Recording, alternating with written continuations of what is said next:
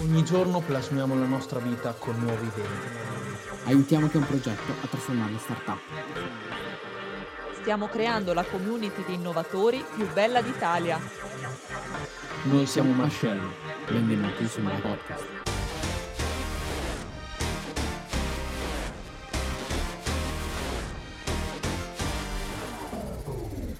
Ragazzi, facciamo una piccola introduzione. Mi trovo a Pisa, ero in viaggio dall'isola d'Elba a eh, domani prenderò un aereo per spostarmi in Svezia. Quando si dice gli scali. Gli scali. e ho fatto scalo a Pisa, sapevo che eh, Ire viveva qua ed era tanti anni che non ci sentivamo, ci vedevamo, abbiamo detto Dai, dai, lavoriamo un giorno insieme. lavoriamo un giorno insieme, infatti siamo chiusi in casa tutto il giorno e non abbiamo fatto ancora nessun giro, stasera mi mostrerò un po' Pisa. eh. Cercherò di E i suoi segreti.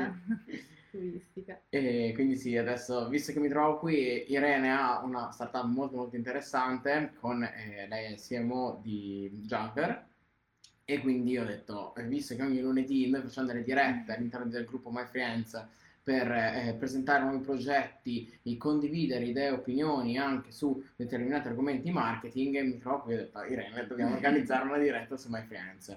Giustamente. Infatti, vi ricordo che per iscrivervi vi basterà andare sul sito marcello.net slash myfriends e eh, all'interno del gruppo troverete investitori, start-upper, mentor, persone che anche loro hanno un progetto, desiderano condividere la propria idea e eh, confrontarsi con altre persone. Diciamo, eh, siamo già in eh, diverse persone connesse. Adesso io lascerei la parola a Irene che si presenterà, dirà chi è lei, che cosa fa, che è chiamata Nene Traveling. Poi chissà, ci, Una ex Nene Traveling perché ora sono Nene Startup, chiusa in casa a fare smart working. Non era questa la vita che mi avevano promesso, no scherzi a parte. E niente, io sono eh, CMO e co-founder di una startup che si chiama Jungle, già introdotta da Matteo. Siamo attivi circa da due anni sul mercato dell'influencer marketing e a dicembre scorso abbiamo concluso una- un percorso di accelerazione, quindi magari se ci sono poi delle domande al riguardo, eh, abbiamo fatto un percorso di accelerazione, quello del Lucent Lab eh, con L Venture a Roma, quindi abbiamo ottimizzato un pochino le tempistiche un po' strane che sono seguite dopo il Covid, facendo questo percorso di accelerazione che sicuramente eh, ci ha insegnato tantissimo. E per appunto sintetizzare un po' di cosa ci occupiamo, abbiamo un marketplace as a service eh, dove essenzialmente il nostro fine è quello di matchare eh, le aziende, principalmente e-commerce e PMI, con eh, micro-influencer e creator di qualità che eh, effettivamente hanno una presenza interessante sui social e ottimizzando quindi campagne di advertising e di influencer marketing tramite un nostro servizio che si chiama Power Ads, che vabbè ovviamente poi non ha senso andare troppo, troppo nello specifico, ne parleremo magari in futuro e quello che noi appunto vogliamo fare con questa startup è automatizzare, dare la possibilità a chiunque di eh, poter usufruire dell'influencer marketing a performance. E mh, come dicevo prima, siamo nati da circa due anni, eh, abbiamo iniziato in realtà, non so, vabbè, se non si può dire, però poi c'era tra i punti il parlare di errori o comunque cose fatte nelle startup in precedenza. Comunque noi siamo partiti in quattro, al momento ora siamo in tre co-founder e poi siamo attivi su eh, Italia, Spagna e Portogallo, quindi abbiamo anche collaboratori in diversi paesi. ci dice anche che avete già una bella struttura. E- Sì, dai, ce la caviamo, poi comunque siamo nati in- durante praticamente il Covid, po- subito prima del Covid, quindi potete capire bene che è stato anche difficile strutturarci, perché magari quando abbiamo- siamo partiti eravamo tutti a Milano, poi credo che un po' per tutti sia stato così, Sì. no? Il dover affrontare tutto- tutta questa pandemia in smart working. Però vabbè, ce la siamo cavato e cavata e siamo molto contenti di riuscire a ricoprire anche in modo abbastanza efficiente e efficace tre paesi diversi. E, e niente, quello che appunto volevamo Parlare. volevamo parlare era un pochino sicuramente degli errori commessi durante gli Sì. ultimi anni, quindi facciamo tipo le live al contrario, no? Infatti- invece di dare una testimonianza positiva diamo quelle Sì, esempi negativi. perché so- so- solitamente si parla di più da, si, si impara di più dagli errori che da tutto ciò che va bene.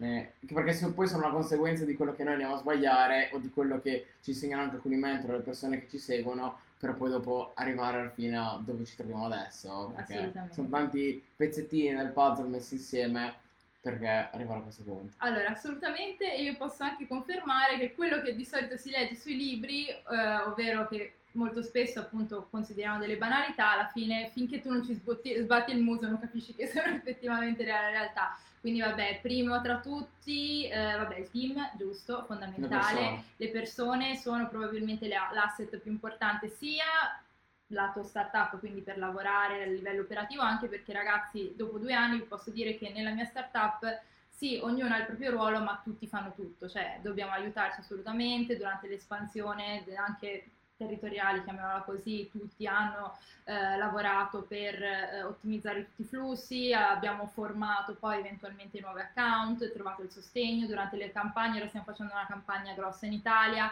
e le account spagnole che sanno parlare italiano sono venute a darci supporto, viceversa, appunto le nostre, abbiamo delle stagiste che parlano spagnolo, che stanno Danno di solito supporto. con me, danno supporto in Spagna e in Portogallo ed è bellissimo questa cosa ed è secondo me il valore aggiunto di lavorare in una startup, ovvero riuscire a creare sinergie tra i reparti, comunque avere sicuramente un pro- una propria responsabilità e comunque avere un, diciamo, ehm, come si chiama, un ownership riguardo a un determinato dipartimento, però poi riuscire a essere flessibili appunto e riuscire a aiutarci a, a vicenda. Quindi sicuramente prima cosa che abbiamo imparato è che esiste il ruolo, ma il ruolo è saper fare tutto. Sì, diciamo- Esistono responsabilità, ma non esiste un ruolo, quindi non puoi pretendere una startup di fare un'unica cosa, almeno early stage. Noi siamo, eh, abbiamo fatto quindi con Eleventure il pre-seed, un piccolo seed, e ora siamo in attesa di fare il nostro primo vero round formale e ad oggi non posso dire che ognuno, cioè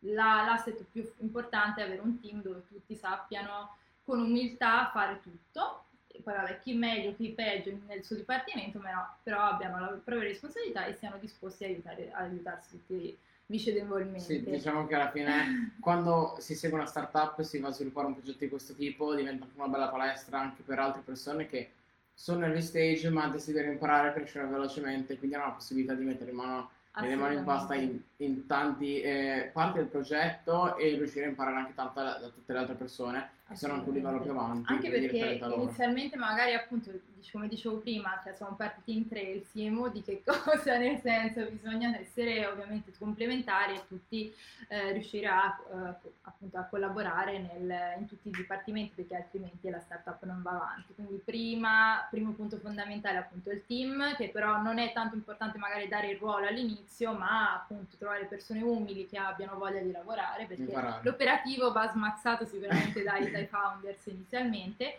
e appunto avere persone quindi che abbiano voglia di fare un pochettino di tutto, questo è fondamentale. Poi seconda cosa che però abbiamo imparato durante l'accelerazione è la metodologia e noi del tipo, tu non conosci i miei soci ma noi siamo del tipo... Ecco, tra l'altro secondo me mi seguono, quindi è meglio non dirlo, però vabbè, siamo persone super, super alla mano, super dire, si può dire e tutto, dai, siamo appunto non amici. mai detto no, che la metodologia fosse la cosa in cui siamo più forti al momento, perché noi eh, tramite appunto questo percorso di accelerazione abbiamo lavora- imparato a lavorare a sprint, a obiettivi tech, obiettivi business, a comunicare tramite piattaforme eh, che prima manco conoscevamo. Voi per riuscire- esempio che piattaforma utilizzate? e- per- Allora, noi utilizziamo Discord, eh, però noi. abbiamo sempre utilizzato Telegram in realtà, quindi facciamo un po' un po', eh, vabbè, un po' un misto, però ci troviamo meglio su Telegram, sulla messaggistica istantanea, su Discord per magari riuscire a automatizzare eh, determinati appuntamenti, calendar, asset e Google Meet. E poi vabbè, utilizziamo ClickUp e Trello, quindi sono una cosa, vabbè, in realtà prima Trello, ora siamo passati a ClickUp, abbiamo fatto l'upgrade. Perché ClickUp per- è collegabile direttamente a Discord e altre cose. Esatto, esatto. Noi siamo passati a Trello a Lozano, però ne stiamo, testando, un- po' anche noi. E quindi anche lì facciamo pianificazione per task, ownership, e quindi abbiamo proprio visto l'utilizzo eh, di una pianificazione strategica a Molto. ogni due settimane e eh, a- con obiettivi settima- no, bisettimanali crescere molto velocemente il nostro team e l'organizzazione interna delle task, quindi questo è fondamentale e appunto sembra banale, però in realtà eh, occupa a noi tantissimo tempo, noi facciamo uno stand up meeting tutte le mattine, cerchiamo di fare un recap, una call di recap tutte le settimane. Anche stamattina ho partecipato anch'io allora, sì, sì, ero di fianco come tre. Con tutte le persone ed è molto bello e l'abbiamo imparato purtroppo troppo, tar- troppo tardi, chiamiamola così, comunque a metà percorso perché all'inizio facevamo un trello un pochino tirato via e effettivamente la metodologia e l'essere metodici nell'organizzare tutti gli sprint ha portato molto valore al nostro, alla nostra startup. Poi, se, per approfondire questo aspetto perché è molto interessante, mm-hmm. soprattutto per chi ha eh, dei pro- tanti progetti in divenire oppure che devono entrare oppure chi ne ha solo uno e deve riuscire a organizzare in modo corretto, diciamo che voi immaginate che entro tal data dovete raggiungere quello specifico obiettivo da lì è andato a scomporre chi deve fare cosa e, e quanto due... tempo ci vuole, soprattutto anche le, riequilibrare le task. Quindi se cominciamo a mettere tutte le task della settimana e vediamo che un Simone ne ha 50 e un Irene ne ha 10, ovvio che capiamo che non sono equilibrate e andiamo a tendere eh, a ridistribuire le task o ehm, cercare di ridistribuire scusate, le task tra le persone o di comunque... Eh, comunque eh, scorporarle nel tempo perché ovviamente non è possibile che una persona, vabbè che siamo in startup però 50 task magari in due settimane è una cosa impossibile. Poi cosa importantissima che tutti gli obiettivi bisettimanali siano quantificabili quindi è inutile dire fare un A-B test, non ha senso come, te, come obiettivo tech per esempio, ma eh, di proprio quantificare in qualche modo e rendere calcolabile e toccabile con mano il risultato. Quindi non lanciare un ads, ma ricevere 20 lead, chiamare, fare 5 chiamate al giorno, quindi yeah. cercare in qualche modo di, rendere super specifiche e se no la stessa cosa no? per il tech magari di effettivamente di eh, mandare online la versione 1.0.3 proprio di scriverlo non di eh, implementare i bug non ha senso no? quindi rendere il flusso almeno operativo al 30% fare il test al 70% quindi per forza di riuscire a quantificare altrimenti si va a perdere un pochino tutta la percezione della pianificazione Terzo errore sicuramente è la fase di testing.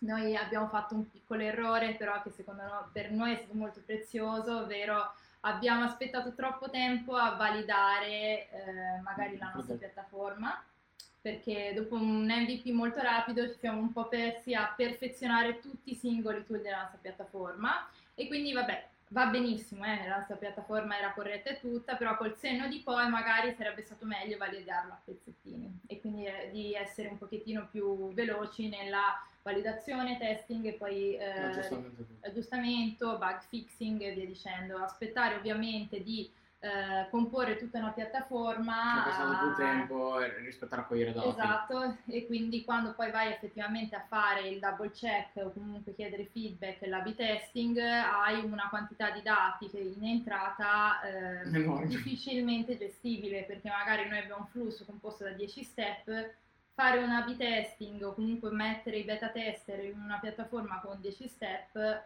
praticamente li perdi il 50% li perde al primo e al secondo step perché ovviamente si insegnano sì. tutti i piccoli bug che ovviamente era evitabile facendo magari primo e secondo pezzo insieme, poi secondo terzo e via dicendo. E questo è, un, è un, un, errore che abbiamo fatto e che non stiamo ripetendo fortunatamente e nel sì. appunto eh, essere molto, vabbè, per antonomasia la startup è una, un'entità molto veloce nel testing e nella testing però appunto quando poi ci siamo ritrovati a collezionare magari 500 feedback su una piattaforma troppo grossa, abbiamo, ci siamo resi conto di dover perdere, di aver perso poi il doppio del tempo per ricevere feedback e cambiare tutto. Detto questo, non abbiamo imparato sulla nostra pelle e ora ci stiamo approcciando a una, una metodologia molto più lean. Che a volte è, infatti è meglio mettere in pratica e attivare subito un, eh, una piccola parte della piattaforma e poi dopo raccogliere dati e, e andare a aggiustare e procedere velocemente. Solo che sai qual è il problema? È che finché non hai la percezione di tutto il flusso è anche difficile per te riuscire a giustificare un cliente. Quindi noi eh, eravamo abbastanza, cioè almeno per me e un altro mio socio era la prima startup, quindi era difficile anche concepire il fatto di magari lanciare una piattaforma con il sign up e il brief, cioè che senso ha fare una cosa, eppure col seno di fuoco lo poi eh, sarebbe stato sono perché sempre poi noi che back- dopo. eh, esatto, noi die- dietro avremmo potuto replicare tutto il flusso, però sono cose che capisci poi dopo. E, e questo sicuramente appunto team metodologia e l'approccio all in, Scrum, Agile, comunque tutti questi approcci nel ritestare, testare, nel lanciare online, ritestare, beta testing è fondamentale in startup. E poi cosa posso dire? Adesso sto Eh, guardando. Intanto Vabbè, soldi, se volete parlare di soldi, Adesso parliamo anche di soldi, intanto io no- qua non riesco noi a vedere. cerchiamo, no scherzo. No, no, penso che tutti le Facciamo un round a breve ragazzi, eh, faccio un momento... Un momento spoiler. Io ragazzi qua direttamente a computer non riesco a vedere i commenti, sembra tutto bloccato. In realtà questi scrivono grandi ragazzi super live oggi e ci ringraziano, quindi non riesco a farli comparire, però intanto stai ricevendo ringraziamenti e un grande interesse da parte delle, delle persone, quindi grazie mille a tutti. Allora Soldi, adesso no. c'è l'argomento, tanto, di- tanto che le persone vogliono trattare o parlarne, però è sempre importante. Diciamo che è un punto Eh. cruciale legge un progetto che si vuole lanciare. Ah, non chiedete soldi. a me, chiedete al mio CEO Simone, no scherzi a parte, sicuramente l'approccio che vi ho detto prima di fare piccoli test riesce a ottimizzare anche i budget che hanno, cioè che potenzialmente una persona ha per lo sviluppo e quindi riuscire effettivamente ad arrivare al più velocemente possibile a un prototipo, quindi passare dall'MVP al prototipo in modo più veloce possibile, ottimizzando eventualmente troppi scambi tra eh, feedback, tester e poi effettivamente il bug fixing. Questo può ottimizzare quello che dico sempre, eh, tutti i test che dovete fare, gli MVP che dovete fare, cercate di sviluppare il meno possibile. Ci sono eh, al mondo miliardi di tool che Che possono. Esatto, di, di agevolare gli MVP prima di andare lì veramente a scrivere il codice, fate veramente tutto, già usate Trello, utilizzate Typeform, utilizzate non lo so, Airtable, qualsiasi cosa, però prima di eh, programmare effettivamente fate una cosa super agile e questo può ottimizzare una parte del budget, quindi non mettete mano alla, alla programmazione, a meno che non sia veramente una landing page super semplice. Che poi anche per sviluppare landing page pieni di tool che te lo fanno Esatto. quasi gratis, diciamo. Ci mette solo un attimo a testa tu per costruirlo e sviluppare poi i Assolutamente. contenuti. Poi, vabbè, il percorso di accelerazione, quello che abbiamo fatto noi è stato molto valido, mi sento personalmente di consigliarlo. Di dicevi. Luis and Lab, che oltre a darvi formazione e consulenza, vi danno effettivamente soldi per poter eh, concludere tutta questa crescita della E pagare gli startup. sviluppatori. Pagare gli sviluppatori, le, eh, sviluppatori, le Facebook Ads, il ehm, consulente comunque importante, oltre al fatto che aprono un buon network di investitori. Eh, noi siamo stati, vabbè, un pochino come tutti, rallentati un po' per il Covid, anche perché eravamo partiti con campagne di influencer marketing travel, addirittura Ah, quindi ecco. Ah, guarda, io ti cap- noi ti durante- capiamo perché il primo aprile 2021 abbiamo lancia- lanciato 2020 e abbiamo lanciato My Fassa Plus, quindi proprio periodo di Covid, pandemia, tutto chiuso, abbiamo lanciato anche noi la nostra startup nel mondo travel, nel mondo Val di Fassa, montagna, quindi tutto Eh, chiuso e ti ci capiamo capiamo, ci capiamo, ci ok, capiamo. perfetto. Quindi per noi, anche quando dico che siamo, ehm, cioè, abbiamo fondato la startup due anni fa, in realtà effettivamente abbiamo fatto il abbiamo pivotato durante il percorso di accelerazione, quindi è stato anche per noi quello un, un secondo MVP. E quindi vabbè, sicuramente date un'occhiata alle percorsi di accelerazione eh, se siete in eh, early stage, però con un MVP validato, perché comunque per questa accelerazione vogliono comunque vedere numeri. Quindi... C'è qualcuno che ha, Non ha già hanno- creduto nel vostro progetto, utenti che già sono Esatto. all'interno del progetto. A che lo loro stanno non utilizzando. interessa che voi abbiate effettivamente il sito finito o addirittura non, non- non richiedono per forza la startup costituita per farti capire, però vogliono un MVP con effettivamente un- una bozza di, di beta e dei numeri. Quindi ho lanciato la landing page, ho raccolto 30.000 contatti. Questo per loro eh, Eh, sono i risultati, non è, a loro non interessa vedere la landing page con una UX bellissima, ma vogliono effettivamente Sì, Ma credo che sia anche sviluppato. poi un'altra cosa che giustamente consigliamo anche ieri a Perché Matteo. noi abbiamo passato, io sono arrivato ieri sera qua intorno alle 10, poi abbiamo passato fino all'una di notte a parlare di startup, di progetti investitori, di, di quello che si vorrebbe sviluppare in futuro, quindi Diciamo che è stata una lunga chiacchierata e ecco perché anche oggi ci troviamo qui. E quindi facciamo un riassunto, abbiamo parlato magari dei bandi, che durante vabbè, Sì. il Covid abbiamo ci sono stati diversi incentivi statali e da settembre effettivamente partiranno un sacco di bandi a, volte a, a supportare anche le start-up.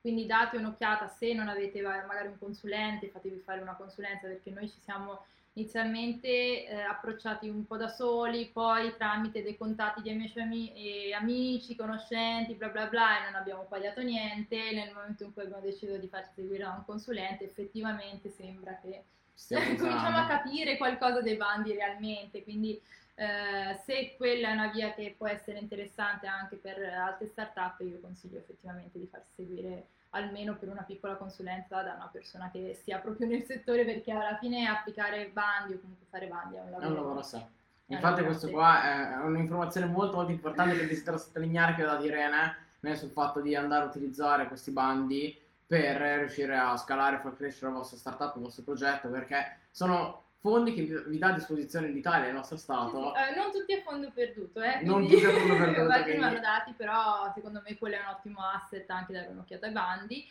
e poi ovviamente per arrivare a un investitore o comunque andare a pitchare di fronte a una pla- platea interessata bisogna avere numeri. Quindi chi è, almeno purtroppo in Italia è difficile che persone credano veramente all'idea, un po' è la contingenza storica, un po' effettivamente è la mentalità italiana che Sì, ancora non è abituata alle start-up, purtroppo appunto bisogna far vedere Dei numeri- dei numeri reali. E, mm, e sì, no, vabbè, l'ottica dei bandi è sicuramente non è quello che ti fa scalare, perché, vabbè, Però ti può dare una- ti può dare un aiuto, una spinta Ora per- vediamo se li prendiamo perché, come dicevo eh, ieri a Matteo, aprono a settembre alcuni bandi interessanti, quindi se riusciamo a prenderli ben, ben venga. Però quello, quello che- che ne- di cui ne parlavamo anche ieri, che molte persone non sono a conoscenza di questi bandi e quindi poi non li vanno a utilizzare. Uno già che Esatto, ci no, prova, quello prova ad accedere a fare richiesta. proprio lo Stato che ti aiuta magari sul, ti, ti ridanno il 50% per la registrazione del marchio, ti ridanno magari un tot per quello che hai, hai- hai investito nell'internazionalizzazione, ti ridanno un tot, cioè eh, c'è il bando tech in cui vi ridanno tot di quello che spendete nel tech, cioè alla fine non è, non- non è male, ecco, ora non, non ti direi punta solo su quelle, però sicuramente darci un'occhiata, ci sono, sono fondi che comunque eroga lo Stato per le start-up, ben venga se si riesca a fare, ottimizzare e usufruire di queste risorse che ci danno per dare una mano. Infatti noi ne stavamo parlando con il nostro commercialista, questo qua è un altro consiglio insomma, interessante che eh, per chi era tipo startup progetto innovativo e riceveva un investimento, adesso non mi ricordo fino a quale periodo l'attività specifica, e chi decide di investire tipo 100.000 euro, il 50% possiamo portarlo in detrazione l'anno successivo. Esatto. No, questo è tuttora val- valido e, e questo appunto è una- un ottimo punto di vantaggio per quello che cioè per, Per i gli potenziali investitori. investitori. Perché per chi dopo fa girare grandi numeri, portarsi in detrazione, solo investire ci- 100.000, portarsi in detrazione la metà, il Eh beh. 50%, anche un bando, ora io non sono esperta, quindi non voglio dire baggianate, però tipo apre ora un bando in cui lo Stato mi sembra ti ridia quasi il 100% de- di quello che ti investe un, un investitore, no anzi guarda non lo dico perché ho paura di sbagliare, Vabbè. però fatto sta che del tipo ti ridà effettivamente a fondo perduto determinato un tot del valore di quello che un investitore investe. Diciamo che per, per questi punti è importante. Chiedete un consulente, il nostro consulente, ci siamo oppure- affidati a, a- Oppure appunto anche il commercialista, comunque ogni startup ha il proprio commercialista, dite, cioè andate a dare un'occhiata al bando. Poi tra l'altro i bandi non sono nazionali ma principalmente regionali, quindi per ogni persona che, cioè per ogni sede, cioè scusate, per ogni startup andate a, a fare effettivamente vedere cosa avete che offre la regione, questo può essere super interessante, oltre a qualcosa di nazionale, quello c'è sempre. Infatti per, per questi punti a volte casomai è anche importante capire dove andare a mettere la sede dell'azienda, perché per se si può andare a, a utilizzare più o meno un bando. Non Eh, so que- questa è una cosa, cosa. Che, si fa, che fanno molti e, e poi bisogna anche vedere spesso anche la concentrazione delle start-up per regione, cioè capisci che noi che siamo in Toscana sicuramente ci sarà meno competizione nel prendere i bandi. Drivers who switch and save with Progressive save over $700 on average, and those savings add up. Imagine what you could buy in the future. So I used the savings from switching to Progressive 30 years ago to buy tickets to the championship game. You know, between those two teams that didn't exist 30 years ago? Yeah, I'm a big Alaska Palm Trees fan. Which is a team now? In the future? So switch to Progressive and save big because those savings can add up in the future. Progressive Casualty Insurance Company and affiliates. National annual average insurance savings by new customer surveyed who saved with Progressive in 2020. Potential savings will vary. rispetto a quelli lombardi e magari meno anche rispetto al Lazio. Sicuramente la Toscana funziona di più rispetto, cioè ci sono più start-up magari rispetto a un'altra, Sì. un'altra regione. Totalmente ora non, non so la concentrazione di start-up, però sicuramente è anche un'altra cosa da, da tener conto.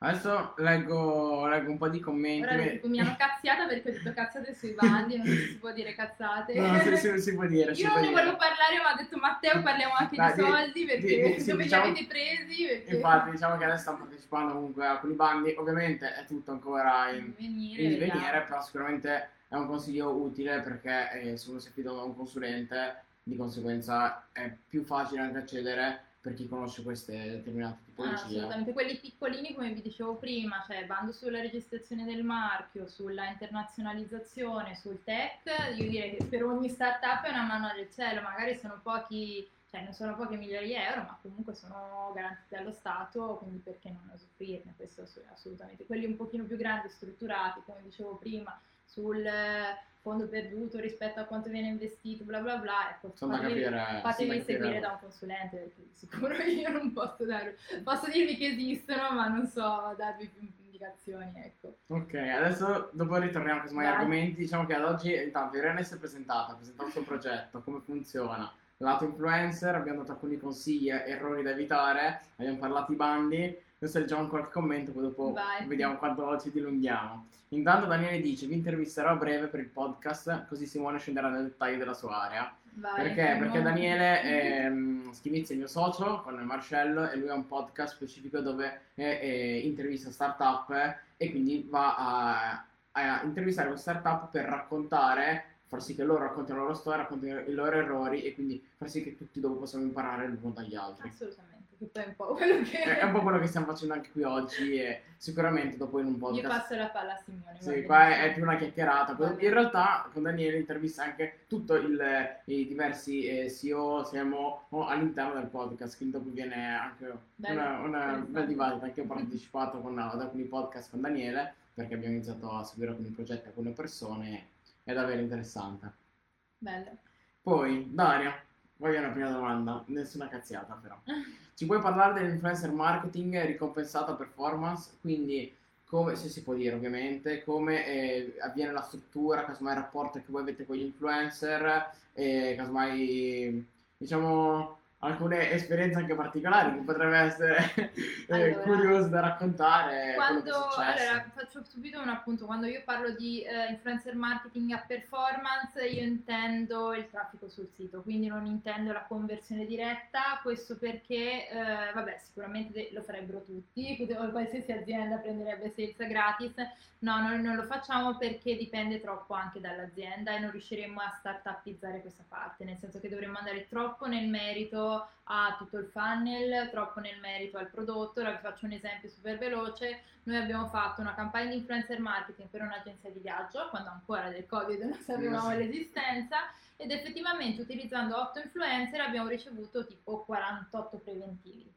in eh, tre giorni di campagna, che è tantissimo. Cioè, tu pensi a una piccola agenzia ricevere 48 persone o famiglie che Perché? negozio richiedenti appunto una un, un preventivo ed è cosa è successo? È successo che essenzialmente la- l'agenzia non era strutturata a fornire 48 preventivi in così poco tempo perché non avevano un e-commerce, non, eh, non riuscivano effettivamente a deliberare i eh, preventivi nel tempo prestabilito perché comunque li facevano manualmente, parliamoci chiaro. Eh, E in più del tipo volevano il, magari il deposito tramite mh, eh, Bonifico. IBAN, ma- bonifico con l'IBAN del cliente e poi tipo volevano la la- l'appuntamento telefonico, bla tutte queste cose qua, quindi alla fine di questi 48 preventivi mi sa che eh, convertiti in conver- cioè, in co- sono diventate zero conversioni e però capisci che noi non ci possiamo fare, noi come agen- come startup influencer marketing non ci possiamo fare a carico di queste problematiche qua, noi vi possiamo portare il traffico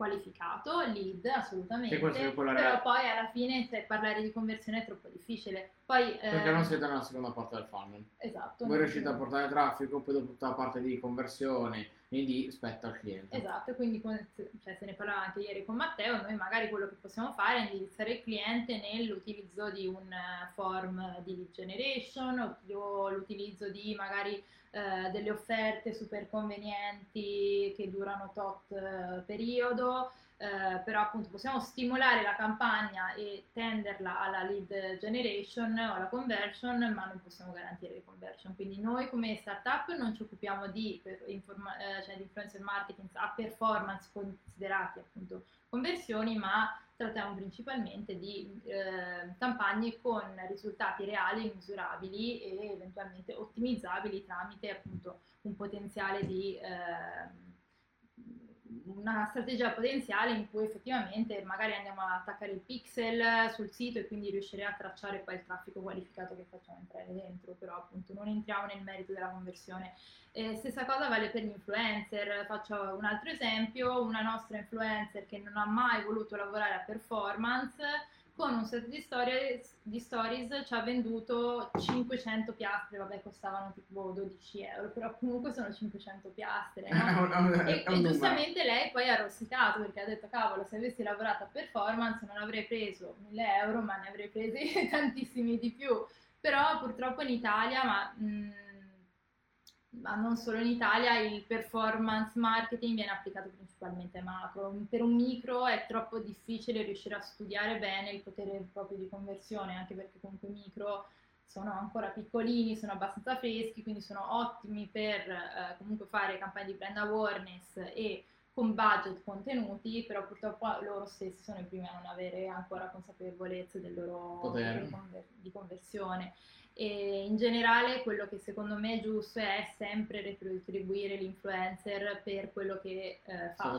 Quindi per esempio io faccio sempre l'esempio estremo del YouTube video, magari un influencer può effettivamente eh, lavorare a performance se, molto, se il prodotto fitta tanto con la propria immagine, però comunque cioè, eh, la retribuzione è sempre poco, cioè il cliente non si sognerà mai di dare il 50% all'influencer, quindi metti caso che veramente vogliono dare un 10%, l'influencer si mette 5 giorni a fare un video YouTube, registrare 15 ore, poi effettivamente non converte perché può essere un problema dell'e-commerce, eh? sì, cioè, possono essere detto, problemi. Quindi sì. almeno il prezzo di quello che mh, per il lavoro svolto secondo me è doveroso, quindi quello che attendere io consiglierei a chiunque che cioè chiunque voglia lavorare performance è di comunque riconoscere una piccola fee fissa per il lavoro e poi eventualmente un variabile, questo può funzionare. Lavorare solo a conversioni è troppo facile per l'e-commerce, nel senso che non puoi delegare tutte le responsabilità e i rischi all'influencer, ma è giusto comunque riuscire a ribilanciare il tutto. Perché comunque non è solamente responsabilità dell'influencer, ma a monte ci possono essere anche altre problematiche di conversione su quali l'influencer non ha potere.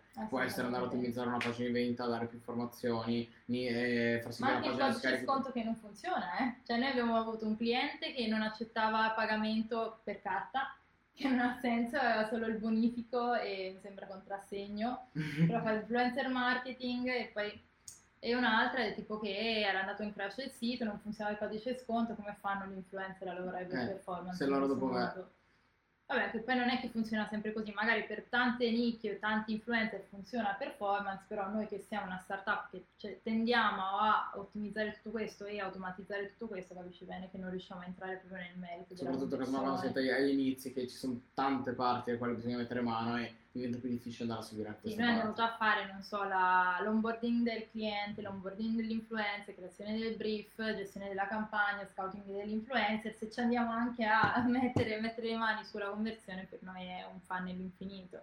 Però detto questo... Non è detto che sia casomai una cosa che si può andare a implementare in futuro oppure andare a capire come Allora, secondo me se dobbiamo proprio parlare del futuro, prima o poi l'effetto del micro influencer marketing degli influencer è una bolla che scoppierà. Quindi molto probabilmente... Che inizierà, dici bolla che molto perché ora il micro influencer... No, allora, ci sarà sicuramente il periodo in cui tutti, cioè questo è il periodo dove tutti fanno influencer marketing, ma cominceranno a capire che i budget che ora stanno chiedendo i micro influencer sono veramente folli. Quindi ci sarà un momento in cui effettivamente i clienti si renderanno conto del vero valore dell'influencer marketing, ovvero farne poco ma buono, super targetizzato, a meno che tu voglia fare, cioè se l'obiettivo è conversione o comunque brand awareness Se è semplicemente fare contenuti fighi o contenuti che può essere un'altra strategia, allora magari continueremo in questo modo. Ora stiamo facendo product placement, secondo me, con il micro influencer marketing. Perché diciamo che a volte gli stessi contenuti che producono questi micro influencer vengono utilizzati per le ads o per altri, conte- per altri contenuti per promuovere Eh, direttamente i prodotti. Questa è, una situa- questa è una strategia che viene cons- cioè, come mh, conseguenza a quello che ti dicevo, che l'influencer ora accetta 150.000 collaborazioni, quindi oggi promuovo lo shampoo, domani promuovo il cibo per cani, dopo, domani promuovo la tuta da ginnastica e capisci bene che questa tipologia di micro influencer marketing non ha assolutamente senso se non far conoscere, che va benissimo, eh, la- è comunque stiamo parlando prodotto. di è il tofu essenzialmente, no?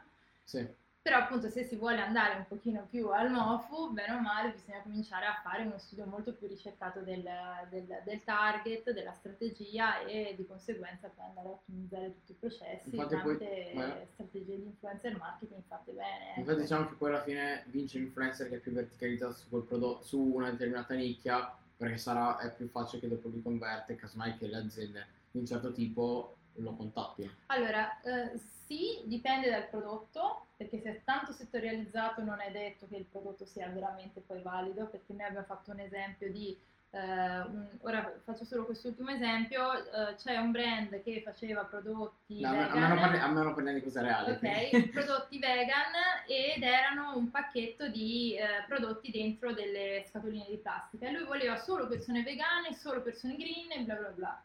Nessuno dei green della nostra community ha voluto fare la campagna con lui perché dicevano io faccio solo promozione a cose plastic free.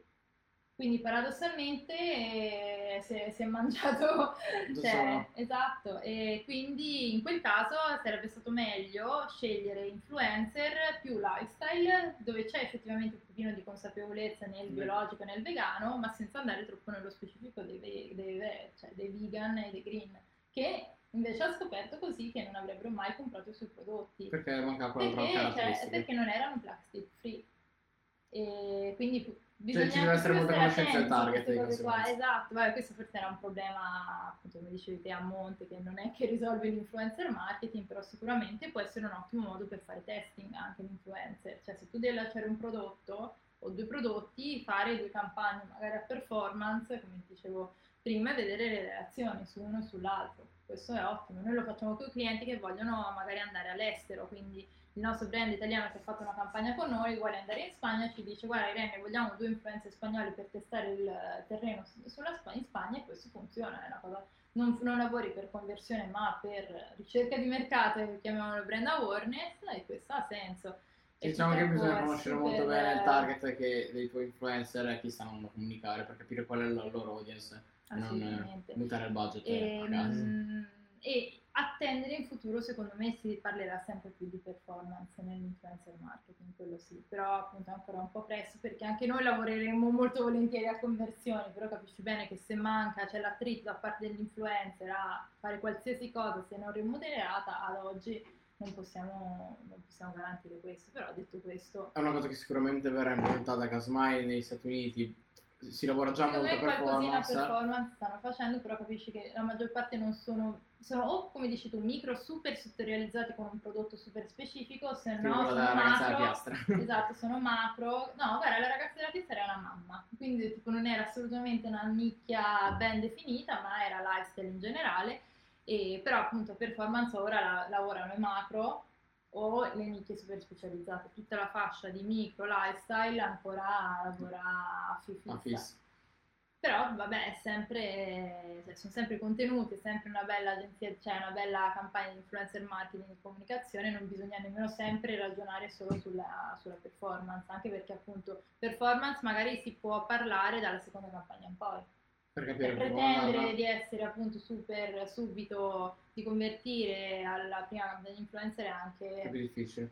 Perché uno non conosce non te, non conosce il conosce il marchio, non conosce il prodotto, non conosce, non l'ha mai visto, non è E che tutti questi qua sono consigli legati al fatto di se vuoi promuovere con un influencer, la prima volta che tu casomai parli di un prodotto non è detto che la tua audience, il tuo pubblico ti, eh, ti segua oppure eh, eh, capisco un attimo subito di che brand stai parlando. Ma sì, poi è tipo funziona il microinfluencer perché si crea una fiducia con la propria audience, quindi se io Irene doma- oggi scrivo ragazzi questo è l'acqua al lime, Limone. compratelo, fate swipe up, sconto del 30%, non mi caga nessuno perché non sono credibile. io ogni giorno inizio a raccontare questa Se già bottiglia da quanto è tre buona, giorni, esatto, se purifica, eh. faccio, esatto, se faccio ora la storia, la prima stories, product placement, seconda stories che lo utilizzo, terza stories in cui lo provo, magari comincia già ad avere più senso la mia campagna. Allora lì a quel punto posso dire, va bene Irene, ti vedo molto, vedo la reazione del pubblico, vedo che c'è interesse, facciamo una performance. Allora a quel punto ti posso dire di sì. Quindi ci vuole flessibilità da parte di tutte e due le, le parti, né, Sì. sia dell'e-commerce che dall'influencer. Questo Vediamo intanto se ci sono altre domande. Allora, un'altra domanda. Dario per la chiede. E nel caso della lead generation, qual è il range in cui le leggo dal telefono perché non mi compaiono sul computer? Quindi, e nel caso della lead generation, qual è il range in cui dovrebbero essere influencer? Penso che per range intenda forse i follower e forse più che follower, a volte ora stiamo tanto parlando di engagement. Come una persona può avere 5.000 follower ma avere 5.000 like. Allora, il problema, ti facilissimo, però- rispondo subito, eh, della lead generation da parte dei 5.000 è che non hanno lo swipe up. Quindi se vuoi effettivamente andare a fare... parlando No, no, di no, dico, effettivamente, vabbè, mh, per forza dai 10.000 in su e più sono di nicchia, più il, il numero di follower sarà ridotto. Quindi se vuoi essere green ad oggi, veramente solo saprei dirvi 5 influencer green che oggi sono macro, tutti gli altri sono tutti sotto i 30.000, però funzionano molto. E per un lancio di un e-commerce ancora mm, diciamo early stage io consiglio sempre di rimanere sotto i 30.000 per riuscire poi effettivamente a avere questo contatto stretto per sviluppare delle strategie un pochino più consistent, mettiamola così, con gli influencer e quindi rimanere tra i 30 dai 10 e i 30 direi io. A meno che ovviamente uno mi dice guarda Irene ho 50.000 euro di budget in influencer marketing al mese, alzo le mani e dico "Oh, va bene prendete 5 macro e 50 micro. Devo no- a strutturare meglio il budget e a spargerlo casomai in un altro modo. Io lo farei appunto in modo proporzionale, quindi veramente test di... Ora non ha senso un influencer perché capite che i risultati non possono essere significativi per dare effettivamente un risultato, però appunto di fare un test magari con 3-5 influencer e poi andare a vedere i risultati che fanno. E nulla toglie riattivare quelli che funzionano meglio, non Ok. dover sempre andare Tanto a... c'è, c'è, c'è Luca che, scusate ieri se ti ho interrotto, ma già, eh, Luca Ah. Giacomella è il tuo Eh, socio. lui è quello che fa le tv. è quello che segue la fatti performance. Luca infatti ci sta, come, sta commentando la diretta, ci, ci fa da supporto nel dietro le quinte. Eh, in realtà è dietro lo sgabuzzino lì, eh. E ci chiede un approfondimento legato anche alla domanda sulla lead generation, qual è il range in cui dovrebbero essere influencer se casomai Dario intende a livello di engagement, follower, eh, fee. Mm. Dopo si può pensare anche di andare a approfondire. Vabbè, diciamo che come tendenzialmente noi, cer- noi parliamo più di engagement rate oggi perché quindi Ninjalytics fu- serve come punto di riferimento, ma quello che andiamo a vedere noi personalmente è l'engagement rate delle stories. Perché ormai i post poi, cioè, è tipo, è pieno di gruppi DM e quindi si vanno a pompare di, di commenti a vicenda, è pieno di gruppi per Scambio prendere like. e quindi tutti gli engagement oggi sono super pompati. Quello che io consiglio è di andare effettivamente a vedere il numero delle stories e rapportarlo con i follower. Bene o male, noi cerchiamo un range di 8-10% di engagement rate del su, follow. su micro, sì. È interessante anche questo dato che poi andato Poi ripeto, più siete di nicchia, più capiamo, possiamo essere flessibili sui numeri e sulle tipologie di engagement, ma io del tipo ho visto anche gente con 50% di engagement rate sulle stories e magari Mamma veramente pochi commenti su- sulle- sui post. Quello è folle. eh. Quello è folle, però è diventa- incredibile. Però esistono ragazzi, eh. in Esiste. Italia non- Ah, devo essere onesta, in Italia la qualità è un pochettino più bassa dei creators in, ehm, sui micro influencer perché abbiamo avuto molto effetto fuffa, chiamiamola Sì. così, quindi tantissimi che- profili sono eh, pompati. Già su Spagna e Portogallo devo dire che la qualità è un pochino maggiore sui micro. Vabbè. Ah, è super, super interessante anche questa... Comunque sì, dovremmo fare una live a parte sull'influencer. Su, su, su, proprio sull'influencer, diciamo che era una live generica per presentarvi Irene, per presentarvi il- la, la- la sua realtà e con i dietro le quinte che ci stanno supportando nei Dietro commenti. quinte, Dietro qua di- qua il- dietro. Il mazzo di rosa degli espansi- degli. Sì, a parte. E, mm, intanto se avete altre domande o eh, curiosità legati al progetti o Se no noi andiamo a mangiare un gelato. un gelato. Ok, qua a Pisa fa un gran caldo, non mi aspettavo così tanto caldo. Per, far- per fare un piccolo recap, avete conosciuto Irene, la sua realtà jungler, e se... jungler? Sangue. Infatti ogni tanto devo sempre pronunciare in modo corretto. E se volete andare a stalkerizzare sui social, su Facebook, Instagram, a vedere la loro piattaforma, capire come funziona. Jungler.io E vi ha raccontato belle startupizzate. proprio no? io, eh, io, che è, è Jungler.io. l'estensione per chi ha una startup eh, ad hoc. Eh, E- funziona su digital è tanto io. No? Sì, molto, infatti ci sono tanti estensioni di siti che stanno a utilizzare io. E poi vi ho raccontato alcune problematiche e vicissitudini che, che ha, ha vissuto sia lei in primis e eh, lei col team e all'interno del team, e gli errori che ha affrontato con, eh, con- con gli altri e con comunque tutto il suo team. E una domanda curiosità, che consigli quindi daresti ad una persona che vuole intraprendere questo percorso? E poi un, eh, questa non ce l'ho sempre preparata, un libro che vorresti consigliare alle persone, o libro, anche serie tv potrebbe essere, che... Madonna, questo dovete farla. Le serie TV dovete chiedere ai miei soci. no, se, se vogliono però commentarcelo, adesso io non riesco ad aggiungerli, io non riesco ad aggiungerli alla diretta perché non sto utilizzando Vai, Luca. miliardi. Luca, no, Simo per le serie TV, ma credo che si sia staccato perché aveva una, una Una call. call. E no, vabbè, quindi ripetimi la prima, però. Allora, la prima era se- ehm, ti consideresse che vuole intraprendere un percorso di questo tipo, così proprio Allora. a sentimento. Allora, sentimento. Allora, primo consiglio, appunto, quando si dice MVP è veramente MVP, quindi non andate a cercare subito già i fondi 10, 20, 50 mila euro per provare a validare la vostra startup, ma come ho già detto prima, cercate di fare un piccolo MVP con le vostre proprie risorse. Eh, Molte persone sono brave a mollare tutto e buttarsi nella startup, non, non mi sento personalmente di dare questo consiglio, appunto almeno per, da parte mia è stato un approccio graduale, quindi ho effettivamente ho conosciuto tante persone che da freelancer hanno cominciato ad abbandonare gradualmente, questa è anche la mia eh, testimonianza, gradualmente loro- le loro collaborazioni per poi dedicarsi gradualmente più alla startup, però è veramente difficile eh, appunto buttarsi nella startup perché cioè fare un tuffo totalmente nel vuoto è impossibile perché c'è bisogno di, di fondi, bisogna Certo. essere oggettivi e quindi il consiglio che do appunto è comunque avere le spalle, avere comunque un piano B sempre, di non sputtanare tempo e soldi a fare la cosa perfetta ma cercare di andare online prima possibile e tre comunque scegliere bene i soci, gli altri founder e una cosa che secondo me ha permesso noi di conoscerci molto bene è stato vivere insieme.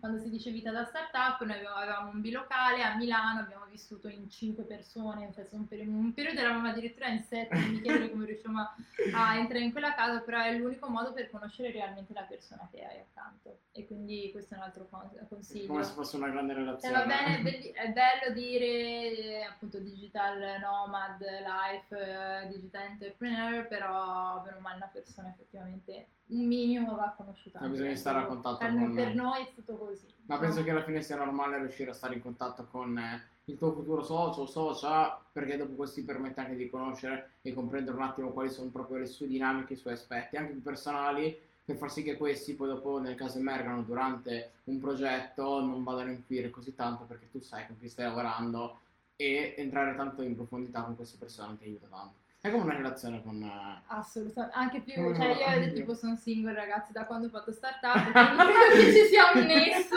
del tipo sicuramente. sappiamo il motivo. e libro, libro, sicuramente allora... mm, Boh, intelligenza emotiva sicuramente importante, vabbè credo l'abbiano letto chiunque, però Ah, non è detto, a volte sono le persone che ha letto altri. Conoscere e collaborare, cioè conoscere se stessi e riuscire anche a effettivamente capire come instaurare un forte rapporto anche con il personale col team e soprattutto conoscere se stessi perché vi assicuro che le startup vi mettono veramente a dura prova anche a livello proprio emotivo, appunto come si suol dire. E Ah, basta anche un libro. Ah, eh, vabbè, dal tre basta. consigli mamma mia. Però sta leggendo è tipo la società fluida, quindi quello ancora lo sto facendo, quindi vediamo un po' come... Ah, comunque se ti colpisce, quindi sicuramente... Vi, Vi- vi ci sono- metterò il commento sotto la live. Oppure puoi scrivere un post all'interno del gruppo Va per... benissimo. Allora, adesso vediamo se intanto ci sono altre domande. Guarda, intanto Luca. Luca, ci, sa, ci, ci dà supporto, grazie mille. Luca... Ha detto Dario che si riferiva al CPL. Luca ha risposto: Per quanto riguarda gli influencer, non lavoriamo performance con loro, nel senso che vengono retribuiti per i contenuti. Per quanto riguarda il cliente, siamo intorno ai 0,2 per- euro per click, chiaramente variabili in base al budget. Sì, diciamo che dipende l'obiettivo, assolutamente sì. Ottimo, intanto grazie mille Luca per l'approfondimento. E Sì, seguendo diciamo, la parte cost per lead performance, appunto è difficile da fare. perché dopo non siete voi che andate a...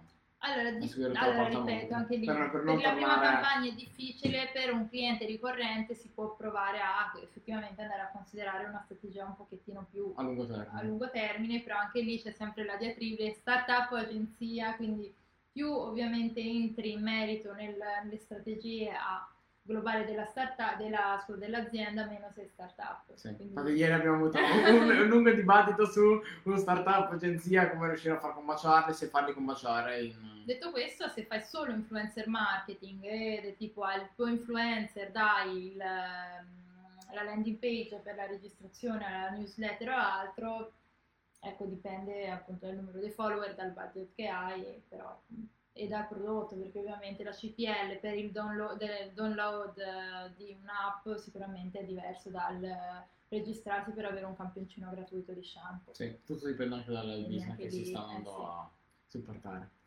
Ok, direi che sono stati insieme 50 minuti, quasi un'ora, quindi... Doveva durare 20 minuti. Doveva durare eh. 20 minuti, poi dopo abbiamo iniziato a parlare un sacco di argomenti e ce ne sarebbero ancora tanti da approfondire, quindi se avete altre curiosità legate a startup, influencer marketing eh, o progetti simili lasciate un commento e nel caso tireremo dentro gli altri soci di Irene. E... Oppure se avete altre curiosità quando rivedrete questa diretta, oggi abbiamo pensato un, un orario diverso, Ragazzi, è stato commento. last minute, eh, è stato deciso Sono deciso un'ora fa, un'ora fa. totalmente random, quindi abbiate pietà di me. E quindi sì, se avete anche altre domande commentate, poi dopo Irene o Luca, Simone, Simone Scaglia e Luca Giampomella. Faccio nomi e cognomi così. così non potete andarli a stalkerizzare su LinkedIn. Come dicevo, la responsabilità è di tutti, quindi Assolutamente. Va bene. Intanto grazie mille Irene Grazie per aver voi. partecipato e ovviamente a tutti i tuoi soci per la realtà stupenda che state creando. grazie. E Quindi round a settembre, mi raccomando, seguite, no, anzi, apertura del round. l'apertura del round. Quindi nel caso se volete anche tenere aggiornati facendo un post dove raccontate quello che succede, sicuramente potrà interessare anche tante persone. Va benissimo, dai, speriamo in questo, in questa fine del 2021 positivo. Alla grande. ciao, Ciao ragazzi, ciao ciao. ciao.